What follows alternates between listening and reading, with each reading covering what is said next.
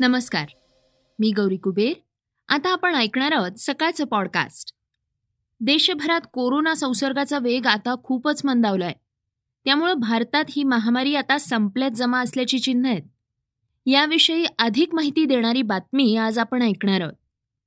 आज चर्चेतील बातमीमध्ये सध्या वेगवेगळ्या कारणांमुळे चर्चेत राहिलेल्या द काश्मीर फाईल्स विषयी जाणून घेणार आहोत.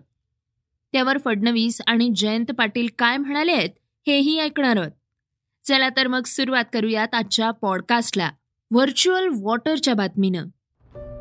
पाण्याचं संकट आणि भविष्यात होणाऱ्या त्याच्या कमतरतेबाबत चर्चा आता सामान्य आहे. पण गेल्या काही दिवसांपासून पाण्यासंबंधी एक खास टर्म ऐकण्यात येते. त्याला व्हर्च्युअल वॉटर म्हटलं जाऊ शकतं. व्हर्च्युअल वॉटर म्हणजे एखादं उत्पादन किंवा सेवा बनवण्यासाठी प्रत्यक्षात किती पाणी खर्च केलं जात आहे हे पाहणं. काही देशांमध्ये भरपूर पाणी आहे पण आता ते वाचवत आहेत. व्हर्च्युअल वॉटर ही संकल्पना पाणी वाचवण्याच्या युक्ती आणि इतर देशांच्या पाणी खर्च करण्याच्या धोरणावर आधारित आहे. व्हर्च्युअल वॉटर हा शब्द ऐकायला विचित्र वाटत असला तरी जगभरामध्ये व्हर्च्युअल वॉटर शब्द सध्या खूप चर्चेत आहे. पण हा शब्द साधारणपणे तीस वर्षांपूर्वी चर्चेमध्ये आला होता. या शब्दामुळे पाण्याबाबत लोकांमध्ये जनजागृती झाली. पाणी आणि त्याचा उत्पादनातील वापर यांच्यातील संबंधात माहिती समोर आलीये हे संबंध उघडणारे होते. विशेषतः मोठ्या प्रमाणात पाणी उत्पादन करणाऱ्या देशांसाठी मांस आणि दुधाचं उत्पादन करत होते. ते इतर देशांना कवडीमोल भावानं विकत होते. त्यात आपल्या देशाचाही समावेश आहे. खरं तर नव्वदच्या दशकानंतर मुबलक पाणी आणि सुपीक जमीन असलेल्या जगातील अनेक देशांनी अचानक धोरण तयार केलं. आणि ज्यांना भरपूर पाणी लागत होतं अशा अन्नधान्यांचं उत्पादन बंद केलं. इतर देशातून विकत घेऊ लागले. आता पाण्याच्या बाटल्यांचाही समावेश करण्यात आलाय. ब्रिटिश भूगोलशास्त्रज्ञ जॉन अँथनी ॲलन यांनी एकोणीसशे त्र्याण्णवमध्ये व्हर्च्युअल वॉटर ही टर्म तयार केली. सर्वांचे डोळे उघडले. ते म्हणाले की जेव्हाही कोणतीही वस्तू उत्पादन खाद्यपदार्थ किंवा सेवा एखाद्याला विकल्या जातात किंवा दिल्या जातात तेव्हा ते तयार करण्यासाठी किती पाणी खर्च केलं गेलं हे देखील पाहिलं पाहिजे. ही गोष्ट नक्कीच नवीन परंतु लक्षात घेण्यासारखी होती. या मुद्द्यावरून अनेक वाद झाले आहेत. अजूनही होत आहेत. पण जगाला ॲलनचं म्हणणं लक्षात आलंय. तिथून व्हर्च्युअल वॉटर ट्रेड या शब्दाला गती मिळाली. ॲलनला नंतर दोन हजार आठमध्ये Stockholm Stockholm water prize देण्यात आलं. आता व्हर्च्युअल वॉटर ट्रेड हा फक्त शब्द वापरला जात नाही तर विक्रेते देश उत्पादन विकताना त्या उत्पादनासाठी किती पाणी खर्च करावं लागलं याबद्दल देखील बोलतात. केंद्रीय गृह मंत्रालयानं नवीन आदेश काढले आहेत. आपण त्याविषयी जाणून घेणार आहोत. देशभरात कोरोना संसर्गाचा वेग आता खूपच मंदावलाय.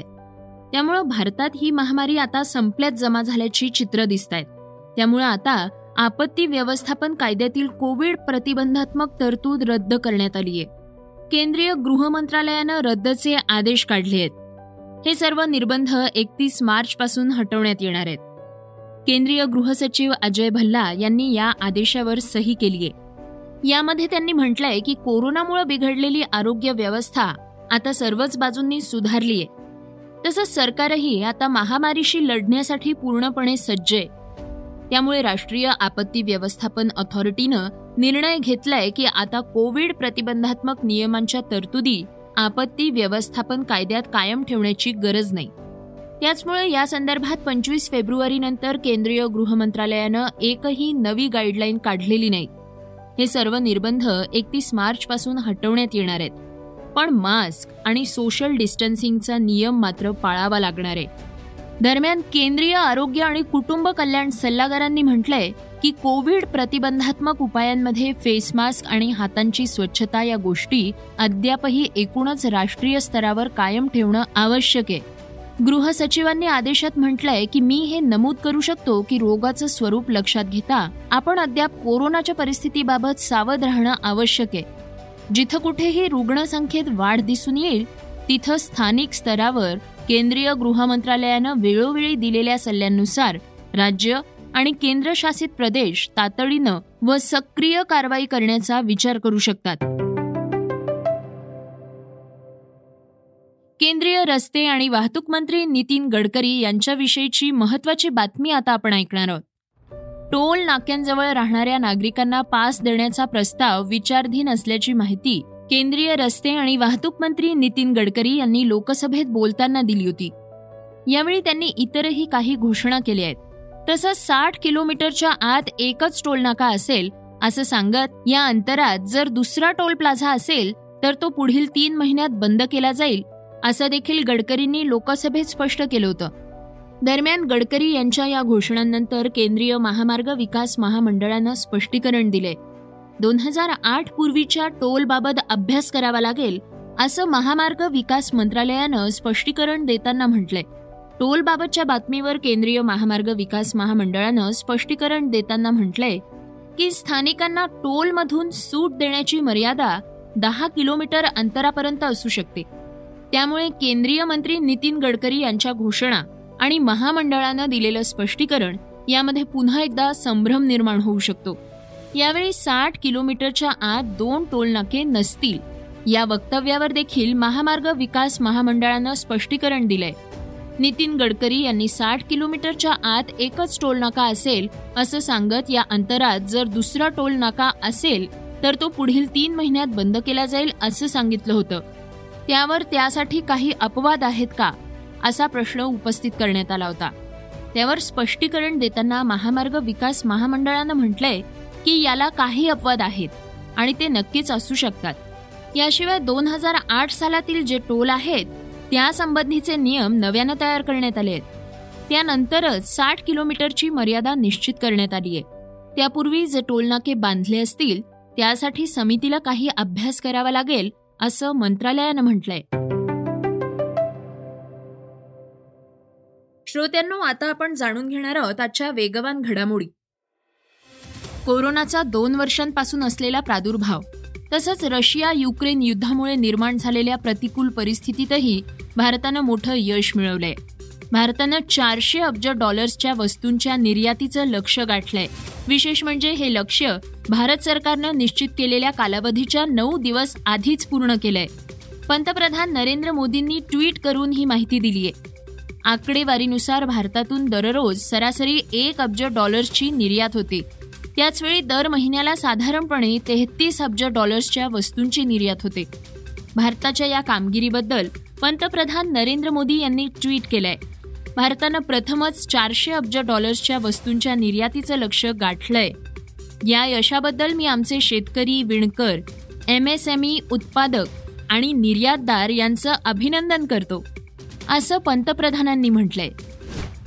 संरक्षण क्षेत्रामध्ये गेल्या काही वर्षांमध्ये मोठ्या प्रमाणावर सुधारणा झाली आहे युद्धसामुग्री आणि संरक्षण विषयक सामग्रीही मोठ्या प्रमाणावर तंत्रज्ञान आधारित आहे. एकीकडे युद्धतंत्र अधिकाधिक तंत्रज्ञानाभिमुख होत चाललेलं असताना अखंड आणि सुरक्षितरित्या कम्युनिकेशन होणं हेही महत्वाचं आहे. सॅटेलाइट हे केवळ कम्युनिकेशनसाठी नसतील तर ते भारताच्या सीमेवर चोवीस तास देखरेख देखील करणार आहेत. सध्या याच गोष्टीची देशात कमतरता असून संरक्षण मंत्री राजनाथ सिंह यांच्या अध्यक्षतेखाली प्रमुख खरेदी समिती म्हणजेच defence acquisition council D A सीनं स्वदेशी पद्धतीनं डिझाईन आणि विकसित केलेल्या जी सॅट सेवन बी साठी आवश्यकता मान्य केली आहे इंडोनेशिया हा जगातील सर्वात मोठा खाद्यतेल उत्पादक देश आहे. पण इथेच खाद्यतेल टंचाई असल्यानं खाद्यतेल विकत घेण्यासाठी रांगा लागल्यात याच रांगात उभ्या असलेल्या दोन इंडोनेशियाई नागरिकांचा मृत्यू झालाय. बोर्निओ बेटावरील ईस्ट कॉलिमेंटन या ठिकाणी ही घटना घडलीय आश्चर्य म्हणजे इंडोनेशियातील सर्वाधिक पाम तेल उत्पादन बोर्निओ बेटावरच्या याच भागात होतं. रशिया युक्रेन युद्धामुळे सूर्यफूल तेल सोयाबीन तेलाबरोबरच पाम तेलाच्या दरात प्रचंड वाढ झालीय. तसंच युद्धामुळे खाद्यतेल आयात घटल्याचं सॉल्व्हेट एक्स्ट्रॅक्टर्स असोसिएशननं म्हटलंय. भारतात एकूण मागणीच्या पासष्ट टक्के खाद्यतेल आयात करावं लागतंय. आय पी एलच्या पंधराव्या हंगामाकडे आता अनेकांच्या नजरा लागल्या आहेत टीम इंडियाचा कर्णधार रोहित शर्मा आणि राहुल द्रविड हे टी ट्वेंटी वर्ल्ड कपसाठी संघ तयार करण्याच्या दृष्टीनं याकडे पाहतील तर काही वरिष्ठ आणि युवा खेळाडू टीम इंडियात जागा मिळवण्यासाठी आय पी एलकडे एक संधी म्हणून पाहतील. मात्र भारताचे माजी प्रशिक्षक रवी शास्त्री यंदाच्या हंगामाकडे वेगळ्याच नजरेतनं पाहतायत. त्यांच्या मते हा हंगाम हा भारताच्या कर्णधार रोहित शर्माचा उत्तराधिकारी ठरवेल. मुलाखतीदरम्यान भारताच्या भविष्यातील कर्णधाराबद्दल बोलताना रविशास्त्री म्हणाले आहेत की विराट कोहली आता कर्णधार नाहीये. रोहित शर्मानं आतापर्यंत चांगलं नेतृत्व केलंय. विशेष करून मर्यादित षटकांच्या क्रिकेटमध्ये त्यानं चांगले नेतृत्व गुण दाखवले आहेत. पण भारताला आता भविष्यातील कर्णधार देखील शोधावा लागणार आहे. सध्या भारतीय क्रिकेट वर्तुळात श्रेयस अय्यर ऋषभ पंत आणि के एल राहुल या पदासाठी दावेदारी सांगतायत. श्रोत्यांनो आता आपण ऐकणार आहोत आजची चर्चेतली बातमी. सध्या विधिमंडळाचं अर्थसंकल्पीय अधिवेशन सुरू आहे.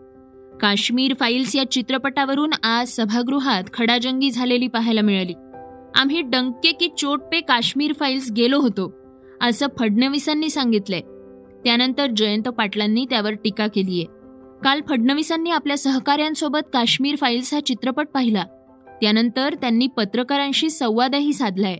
त्यावेळी ते म्हणाले आपला इतिहास माहिती असला पाहिजे.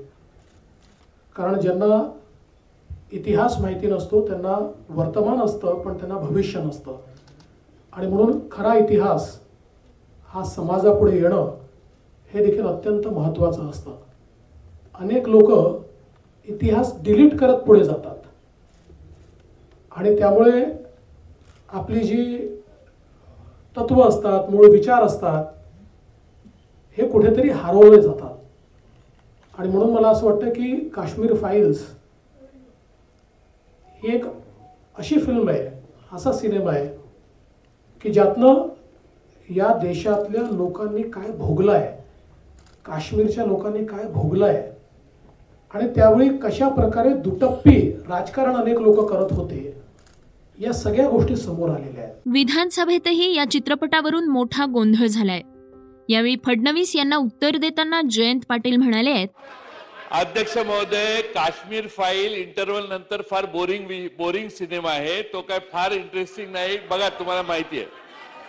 काश्मीर फाईल काश्मीर फाईलचं एवढं कौतुक असेल तर जेवढा जेवढा म्हणून त्याचा फायदा आता सतरा कोटीची फिल्म दीडशे कोटीला मिळव दीडशे कोटी त्याला मिळाले तेवढे सगळे काश्मीरी पंडितांच्या घरं बांधण्यासाठी दान करायला सांगा त्या प्रोड्युसरला तर श्रोत्यांनो हे होतं सकाळचं पॉडकास्ट उद्या पुन्हा भेटूयात.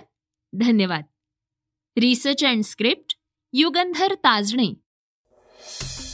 वाचा बघा आणि आता ऐका आणखी बातम्या. ई सकाळ डॉट कॉम वर. तुम्ही हा पॉडकास्ट ई सकाळच्या वेबसाईट आणि ऍप वर सुद्धा ऐकू शकता. विसरू नका या पॉडकास्टला आपल्या आवडीच्या पॉडकास्ट ऍप वर सबस्क्राईब किंवा फॉलो करायला.